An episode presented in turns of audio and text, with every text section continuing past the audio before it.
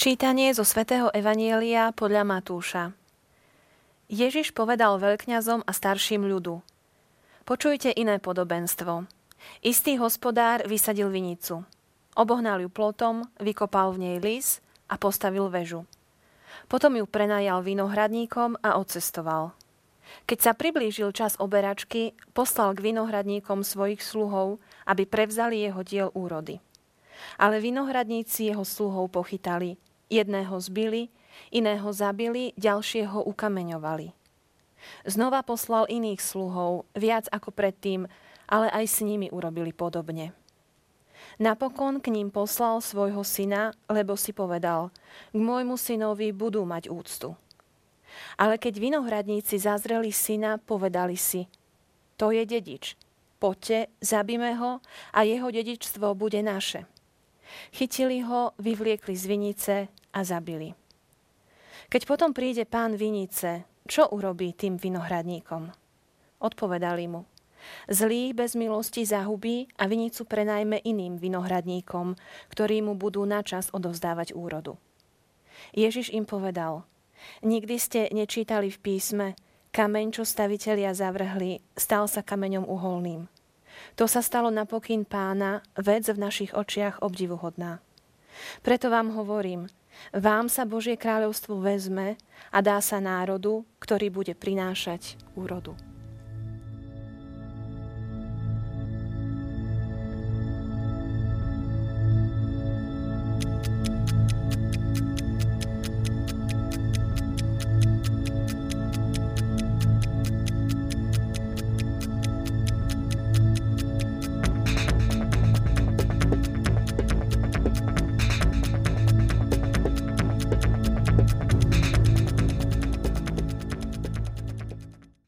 Drahí televízni diváci, vitajte opäť pri sledovaní relácie EFETA. Ako isto viete, slovo EFETA znamená otvor sa. Aj naša relácia chce byť takým otváraním textov svätého písma, aby sme im lepšie porozumeli. Dnes mám hostia až z ďalekého východu, ak to tak môžem povedať, e, z Humenného, z farnosti svätých košických mučeníkov. Srdečne vítam otca Jozefa Kozáka. Ďakujem za privítanie. Ďakujem, že ste merali takú dlhú cestu do našej relácie.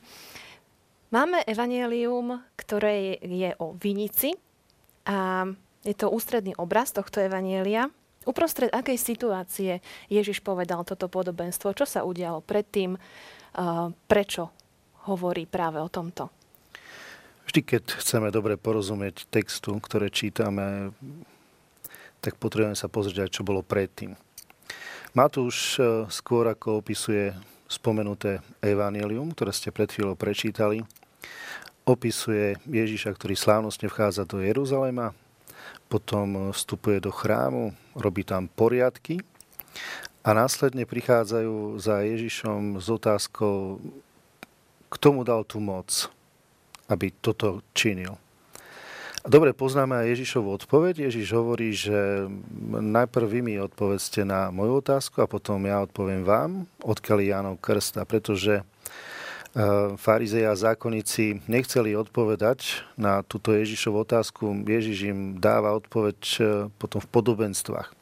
A práve podobenstvo, ktoré sme počuli, tak je takou druhou odpoveďou Ježišov na tento rozpor, ktorý, do ktorého sa tak nevinne v úvozovkách dostáva. Aby sme dobre pochopili, tento text teda potrebujeme vedieť, že je to roztržka medzi Ježišom a zákonníkmi a potom, e, aby sme vošli do toho celého tajomstva, potrebujeme poznať celý, celé sveté písmo, starý zákon Izajáša, ktorý opisuje e, ako prvý obraz vinice. On v 5. kapitole okrem iného píše – Zaspievam svojmu miláčikovi piesen svojho priateľa o jeho vinici. Vinicu mal miláčik môj na úrodnom úboči. Okopal ju, skálie z nej vyzbieral, viničom ju vysadil, postavil uprostred nej väžu a lisom ju vystrojil. Potom čakal, že urodí hrozno, urodila však plánky.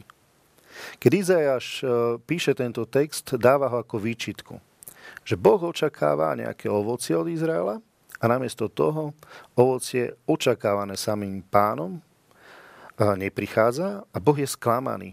A preto Izajáš hovorí, že to, čo Boh učinil pre Izrael, je krásne, ale to, čo Izrael učinil pre Boha, je sklamaním. To je ten obraz vinice. A treťou myšlienkou, ktorá by nám nemala uniknúť, aby sme pochopili celý text, je poznanie toho, že ako to vlastne bolo s tou vinicou a prenájmom. A vo vtedajšej dobe platilo pravidlo, že majiteľ prenajal svoju vinicu komusi a ten buď dostával za to buď nejaký podiel z výnosu, buď ekonomický, alebo z tých plodov, ktoré, ktoré tam boli. Čiže keď Ježiš hovorí o vinici, tak uh, jednak to bolo niečo, čo bolo veľmi blízke jeho súčasníkom a jednak uh, to poznali už aj zo starších textov svätého písma, tento obraz. Vždy, keď Ježiš rozpráva, rozpráva zrozumiteľným jazykom vo vtedajšej dobe a keď rozpráva zákonníkom a farizeom, tak vždy cituje koho si zo starého zákona, našimi očami dnes povedané. Preto aj, aj vy ako kňaz, keď pravdepodobne, keď vykladáte sväté písmo svojim farníkom, tak sa snažíte používať obrazy, ktoré sú pre nich blízke.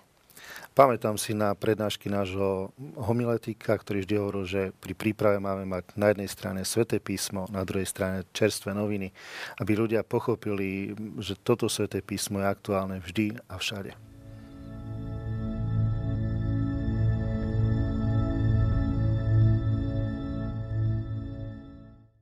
Otec Jozef, už sme si e, pomenovali tú situáciu, v ktorej odznelo podobenstvo. Hovorili sme o obraze Vinice, ktorý sa nachádza aj v starom zákone. Hovorili sme o tých ekonomických podmienkach, o ekonomickej situácii e, v Izraeli. K akým úvahám nás môže viesť ďalej toto podobenstvo? Myslím si, že každý, kto číta Sveté písmo, nájde si tú svoju odpoveď e, na aktuálnu tému svojho života alebo situáciu. Keď som si čítal tento text a premýšľal o ňom, tak e, prišiel som takým trom slovám. Prvé slovo je zabezpečenosť, druhé zabudlivosť a chcel som tretie tiež na Z, ale doprial som si iné slovko výmena. E, prečo zabezpečenosť? Zabezpečenosť preto, lebo najprv je tá vinica, o ktorej premýšľame, zabezpečená samým majiteľom. Hej, pripraví ju, dá tam plot, postaví veže, e, príjme ľudí do zamestnania, dnešným jazykom by sme mohli povedať. E, ak by sme citovali Izajaša, tú piatú kapitolu, tak ešte aj e, upraví tú pôdu, pozberá tie kamene tak, eh, tak letným jazykom by sme mohli povedať, že Boh sa tak postará, tak zabezpečí tú pôdu ako ultra all inclusive na nejakej dovolenke. A to je také úžasné, že Boh zabezpečí všetko pre úspešnosť tej vinice.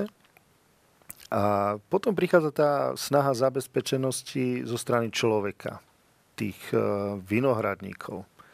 Zrazu dostanú chuť zabezpečiť oni sami seba. Hej, svoju, svoj, svoj majetok alebo svoj pôžitok a preto keď e, prichádzajú tí sluhovia, aby dostali pre majiteľa ten podiel, tak začínajú ich byť, zabíjať, dokonca aj toho syna, lebo majú chuť na dedičstvo. Majú chuť sa zabezpečiť, zabezpečiť svoje rodiny, aby už sa už nemuseli o nič starať, ale aby ako už majiteľia dá sa povedať, užívali si ten život. Tá zabezpečenosť vždy prichádza s istou chamtivosťou. Ja, keď čítame sa tie písmo, tá chamtivosť je už na začiatku v knihe Genesis. Mohli by sme pozerať na, ja neviem, Adama a Evu, ktorí tiež mali chud na taký vyšší podiel, lepší podiel, chceli mať ten Boží podiel, chceli byť ako Boh. A to sa podobné, čo si stáva v tej vinici, kedy tí vinohradníci chcú mať taký istý podiel ako ten majiteľ vinice. To je tá zábezpečenosť. Čo sa týka tej zabudlivosti, e, tá je tiež úžasná. Znovu môžeme dať toho Adama a Evu, že zabudli, že kto ich tam dal do toho raja, zabudli, kto sa o nich stará. Hej. Aj tí vinohradníci zabudli, že aj keď sú tam bez toho majiteľa, že ten majiteľ naozaj raz príde a, a chce ten svoj podiel. Zábudlivosť e, je blízka človeku asi od narodenia.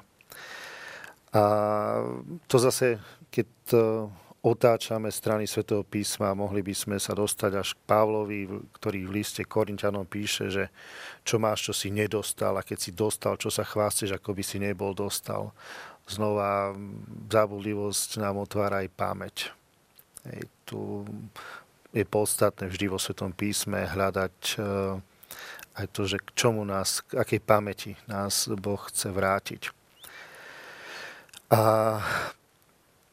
po tej zábudlivosti prichádza aj čosi, čo voláme ako výmena.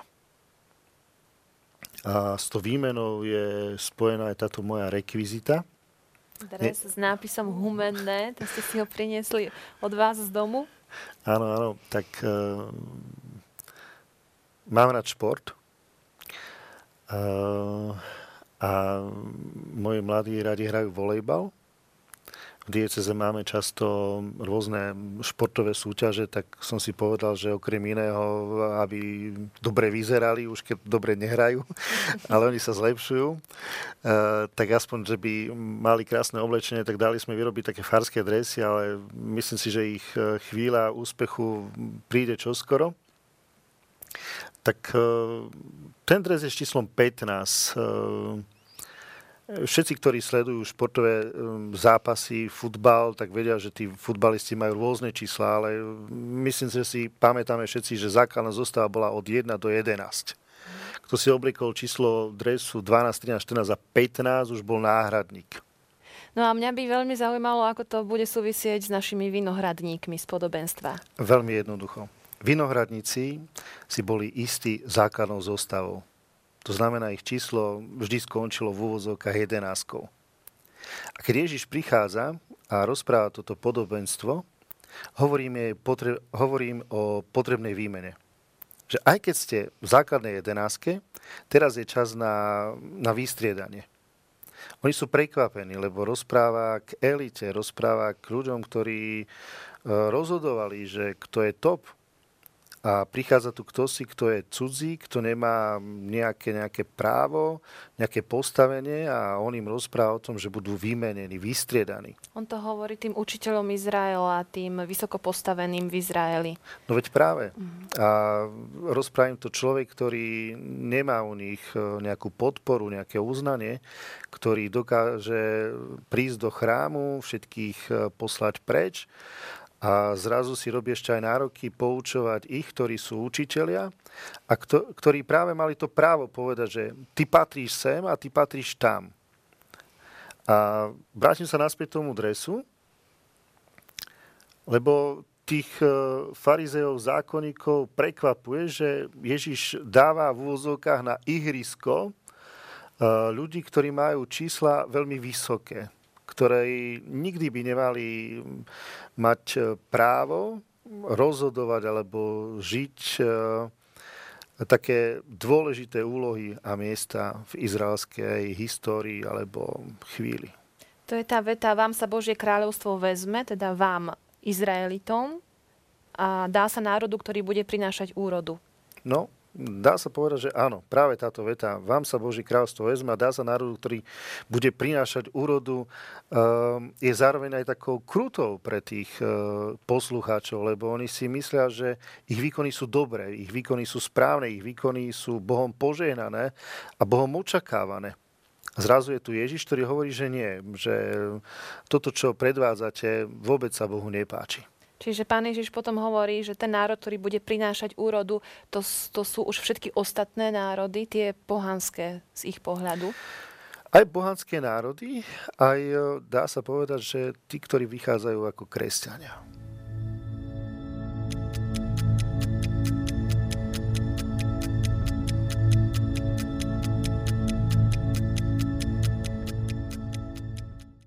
Dotkli sme sa troch takých zaujímavých eh, skutočností. Sme hovorili, ak si to správne pamätám, o zabezpečenosti, zábudlivosti a výmene. Veľmi sa mi páči, ako ste práve tieto tri veci dokázali akoby tak vytiahnuť z tohto textu. A zatiaľ sme hovorili, ako súviseli s Izraelom, s Ježišovými súčasníkmi. A možno, že aj naši diváci začali premýšľať, ako to bude súvisieť s nami a s našimi životmi. Ja, veľmi jednoducho. Zabudlivosť, sme zabudliví. Zabezpečenosť, všetci máme tu takú snahu zabezpečiť sa. Ale ja skôr by som ostal pri tej výmene lebo výmena je vždy spojená, aspoň u mňa, s tzv. nenahraditeľnosťou. To dobre poznáme tú múdrosť, že cintorín je plný nenahraditeľných ľudí. A práve toto sa odohráva aj v dnešnom evaneliu. Hej, tí farizei a zákonníci sa cítia nenahraditeľní a Ježiš im hovorí, že milite sa. Aj vy ste nahraditeľní. Dokonca takými, o ktorých nemáte ani predstavu, že by vás mohli, ani, ani, ani v myšlenkách by vás, vám nenapadlo, že by práve títo prišli na vaše miesta. A myslím, že toto tu sa deje aj u nás. Hej, že máme ten post, postoj takej nenahraditeľnosti, kdekoľvek, kdekoľvek sme. Ja si myslím, že možno teraz si niekto povedal, áno, teraz by to mala počúvať moja suseda, môj šéf, môj kolega v práci, on tiež má takú, takú chuť, alebo tak sa prezentuje, že on je nenahraditeľný a nikto iný na jeho miesto nemôže ísť. Vidíme to na tých iných lepšie áno, ako na sebe. samozrejme, vždy to vidíme na iných. Ale tak e, možno tak pre nás jednoduchšie nenahraditeľnosť napríklad v rodine. Hej, Vidíme to napríklad vtedy, keď e, máme dospelé deti a tá mama nenahraditeľná, otec nenahraditeľný, nikdy nepustili, ja neviem, dceru do kuchyne váriť, lebo ja to viem najlepšie, ja to viem popratať najlepšie, ja to viem upiesť najlepšie a tá dcera skončí niekde vonku v, inom, v inej rodine, v inom prostredí a zrazu stojí pred tým, že, že nevie, čo si. lebo mama nenahraditeľná ju nedokázala pustiť tam, kde, kde ju mala pustiť. Hej. Nenahraditeľnosť eh, sa nedotýka iba rodiny. Eh, dotýka sa aj eh, pracovných našich prostredí. Hej, sami cítime, že ako je nám ťažké možno opustiť tú stoličku svoju, lebo, lebo teraz je čas výmeny. Hej, máme október, mnohí sa cítia nenahraditeľní napríklad na starostovskej stoličke alebo primátorskej si hovoria, že kto iný, keď nie ja. Hej. A, ale poďme mi viac možno ešte tak do takých našich oblastí a farnosť. Hej. Tam, tam tiež to je nenahraditeľnosť. Na jednej strane každý farár veľmi sa poteší, keď má okolo seba ľudí, ktorí sú mu nápomocní ako kurátori, kostolníci a kantori. Ale aj tí občas dostanú sa do takého štádia, že, že sú nenahraditeľní, lebo on 25 rokov hrá, ona 25 rokov otvára kostol a má také právo, má takú pozíciu a nikto iný na to nesmie vstúpiť aj potom ťažké hej, povedať tej žene, povedať tomu mužovi, že prepášte, je čas možno doplniť mm, niekoho alebo vystriedať vás a, a potom sa odohrávajú veľmi také ťažké chvíle pre tú fárnosť alebo pre toho farára. A bojuje aj kňaz s takýmito sklonmi? a, kňaz je tiež človek. A my všetci tak padáme aj do tej uh, do toho omylu, také nenahraditeľnosti a myslím si, že každý kňaz, ktorý sledoval odchod e, emeritného pápeža Benedikta, dostal veľkú školu, obrovskú školu. To je umenie aj u nás e, vedieť, povedať, že ďakujem. Hej, že táto farnosť e, potrebuje možno iný, iného ducha. Hej alebo táto moja pozícia na tom, ja neviem, biskupskom úrade alebo nejakom úrade spojenú, spojené s církvou, že áno, došiel som tu v istom čase, čo si učinil, ale teraz, teraz nech príde niekto iný. A čo s tým, keď v sebe objavíme tieto sklony? Alebo spomenuli ste aj situáciu, keď treba riešiť, že v inom vidíme tieto sklony a potrebujeme sa k tomu nejakým spôsobom postaviť. Čo s tým? Ja viem, že vždy sa to hovorí ľahšie ako, ako rada pre iných, lebo čím si pre, ideme sami, tak vieme, že, že to nie je ľahké, že vždy je to cesta. Uh, Evanilu Jánovom čítame, že pravda vás vyslobodí. A myslím, že o takúto pravdu, o umenie odísť by sme sa mali všetci modliť, pripraviť. Prosiť pána, aby sme spoznali, že áno, toto je pravda o mne, o mojej práci, o mojej pozícii a, a teraz je čas ísť. Samozrejme, nemôžeme to nechať, že však ja sa modlím, hej, ale tam je aj tá pravda, hej, ten, ten, ten rozum a zároveň aj uh, vedieť načúvať. Vedieť načúvať tým, ktorí sú okolo mňa, ktorí Boh hovorí totiž to na ľudí cez ľudí. Ja niekedy tí, ktorí sú naozaj priateľmi, dokážu nám pomôcť eh, v pravom čase povedať ďakujem, odchádzam. A možno je to aj o tom, že mm, nie je to o tom, že odchádzam z nejakého miesta do úzadia, ale že Pán Boh ma posúva na iné miesto, kde ma čakajú iné úlohy a že vždy je dobré byť na tom mieste, na ktorom ma Pán Boh chce mať. No je ťažké niekedy prijať, že toto je Božia vôľa. Hej, e, vždy, keď ideme hore, tak si hovoríme, aha, tak toto je naozaj Božia vôľa, Boh ocenil moju modlitbu, Boh ocenil moju a neviem, môj post, moje snaženie, moje štúdium, tak, tak vidíte, že toto sa stáva takým krásnym a dobrým, ale keď e, Boh nás posúva na tej ceste a dole, že nejdeme hore, ale dole, tak vtedy je nám ťažké hovoriť o Božej vôli. On vie, prečo to robí a možno, že je to príprava, že znovu potom pôjdeme hore. Uh, my nevieme, čo Boh uh, skrýva so svojimi rozhodnutiami a je nám vždy ťažké povedať, hlavne pri tom, keď ideme dole, že áno, toto Boh odo mňa chce. Chcem sa vám veľmi pekne poďakovať, že sme spolu mohli uvažovať nad e, týmito nad týmto evanieliom, nad uh, touto staťou, nad uh, vecami, ktoré s nej vyplynuli. A ďakujem, že ste prijali pozvanie. Ja ďakujem za pozvanie tiež. Milí priatelia, teším sa na vás opäť na budúce. Verím, že dnešná relácia bola pre vás takým otváraním svätého písma pre lepšie pochopenie a uvidíme sa o týždeň. Dovidenia.